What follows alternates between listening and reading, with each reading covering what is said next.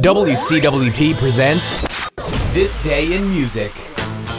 Welcome to This Day in Music, the 10th of September. Considered today's theme, It's Good to Help Others. In London in 1963, John Lennon and Paul McCartney met Rolling Stones manager Andrew Loog Oldham.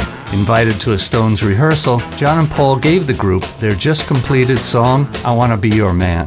Stones liked the song and recorded it. Two favors on this day in 1964 that may have helped. The Kinks' You Really Got Me Now featured future Led Zeppelin guitarist Jimmy Page playing, of all things, the tambourine. And John Paul Jones, future Led Zeppelin bass player, played on the recording of Rod Stewart's first single, Good Morning Little Schoolgirl. In 1975, Bob Dylan played three songs on a PBS tribute to John Hammond, the man who discovered him for Columbia Records. And that's it for this day in music.